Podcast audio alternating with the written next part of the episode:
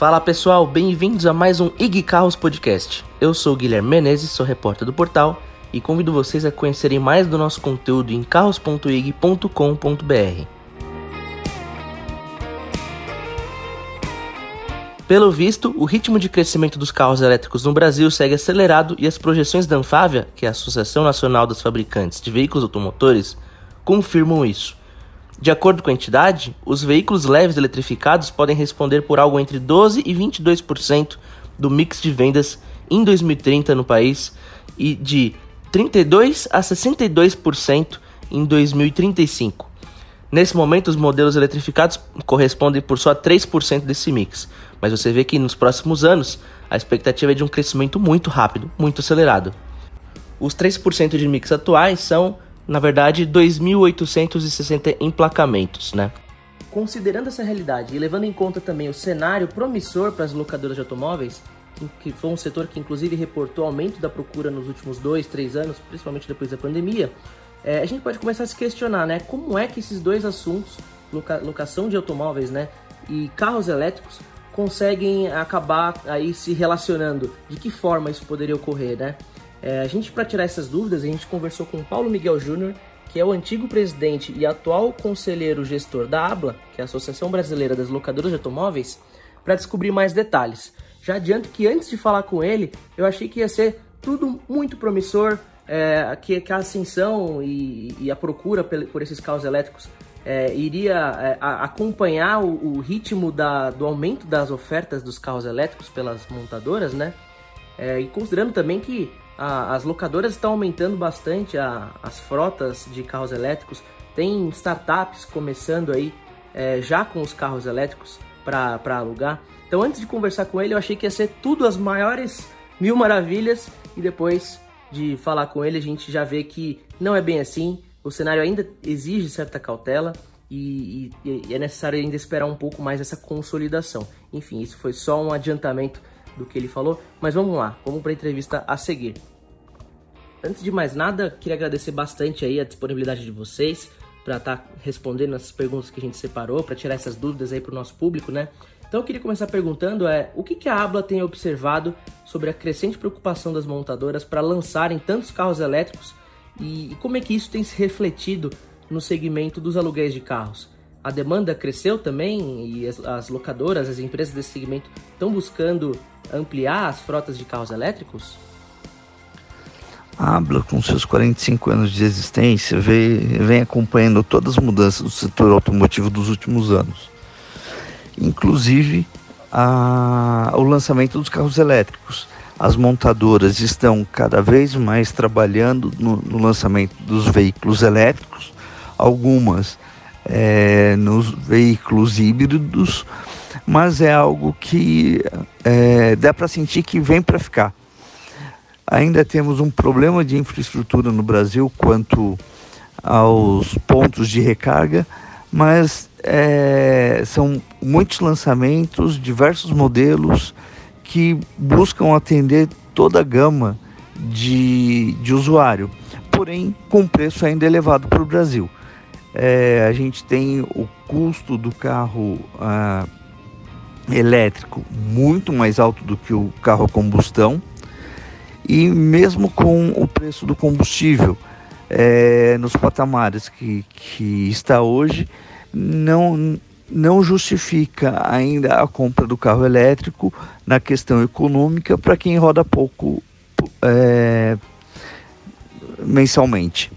a gente vê uma grande importância hoje, começando no Brasil, pela área de logística, furgões, pequenos caminhões, é, o transporte público começando a utilizar o veículo elétrico, mas é, ainda de forma um pouco restrita.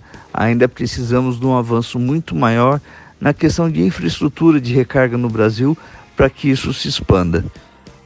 O aluguel de carro elétrico vem aumentando nos últimos dois anos, é, de forma até que é, bem acentuada mas muito longe ainda do, do carro a combustão. É, ele tem, é, ele está mais voltado à terceirização de frotas, empresas que buscam veículos elétricos, às vezes para atender suas necessidades de emissão de carbono, ou empresas de logística que tenham um pátio já elaborado para a utilização de veículos elétricos é, e tenham o, rotas pré-determinadas, hoje em base ah, com base até 350 km rodados por dia, que estão utilizando principalmente furgões elétricos. Na parte de locação diária, é, algumas locadoras estão com os carros elétricos é, iniciando a experiência do cliente para sentir como o cliente responde a essa utilização, é, porque depende muito da infraestrutura onde ele está, e que a gente percebe que é, ainda são não são com usuários tão constantes, são mais é, usuários experimentando o carro, descobrindo o carro elétrico para poder utilizar. Ah, outras plataformas que possam existir digitais, é, nós temos já plataformas de é, car sharing, e, em São Paulo principalmente, se não me engano em São José dos Campos, já utilizando o, o veículo elétrico no car sharing. É, como eu disse, é algo que vem, vem surgindo, é, diversas experiências para a utilização do carro elétrico e, e é algo que a gente vê a tendência de crescimento para os próximos anos, mas ainda é, com um custo elevado no mercado e nesse momento, principalmente onde as pessoas perdem um pouco da, da sua capacidade de pagamento devido à inflação, pode ser que ainda não seja um momento tão propício para locação avulsa de veículos elétricos. Quanto ao custo de aluguel de um carro elétrico, ele é muito maior do que de um carro a combustão de uma categoria similar? O, o preço do aluguel do, do, veículo é diretamente proporcional ao preço do veículo. É, eles estão totalmente correlacionados e é o maior componente de custo do preço da locação. Então, como o veículo elétrico ainda é um veículo muito mais caro do que o veículo a combustão, o, o aluguel desse veículo também é muito mais caro.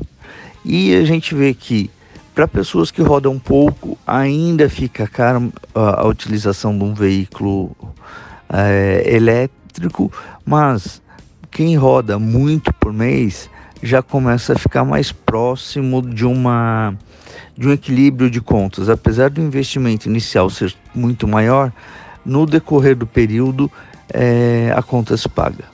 E como a Abla diferencia as locadoras mais tradicionais em relação àquelas empresas mais novas que apostam justamente nessa, nesse novo tipo de mobilidade que se projeta para o futuro? E qual que é a relação, falando de mobilidade, né? É, e qual que é a relação que se possa fazer dos carros elétricos com os condutores que exercem algum tipo de atividade remunerada? Tipo taxistas, motoristas de aplicativo, né? As, as, as locadoras elas já têm é, planos, elas já estão se posicionando para atender esse, esse, essa categoria de cliente? A Blan não diferencia as locadoras de, de veículos elétricos.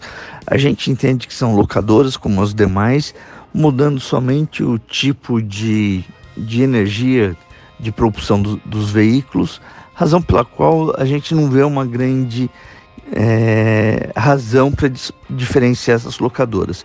Mesmo porque locado, locadoras únicas e exclusivamente de veículos elétricos são poucas no mercado. Né? Acho que daria para contar em uma mão, mas que possuem carros tanto elétricos quanto a combustão é, são as empresas do nosso mercado. Né? E eu não sei de nenhuma experiência de veículo elétrico para motoristas é, remunerados.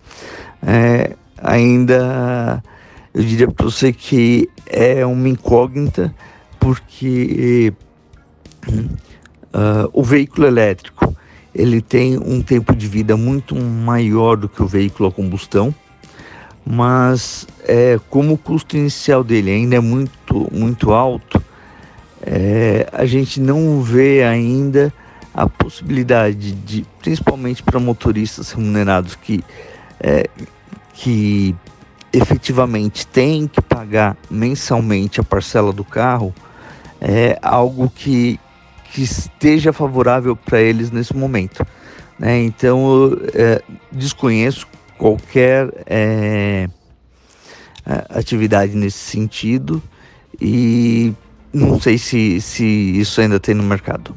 E é isso aí, pessoal. Ficamos por aqui com esse podcast. Confiram aí mais detalhes em carros.ig.com.br. A gente vai colocar mais informações por escrito. E também, para outras matérias, continue acessando o nosso podcast no Spotify e o nosso bloco de notícias em ig.com.br. Então, é isso aí, pessoal. Fortíssimo abraço. Até a próxima.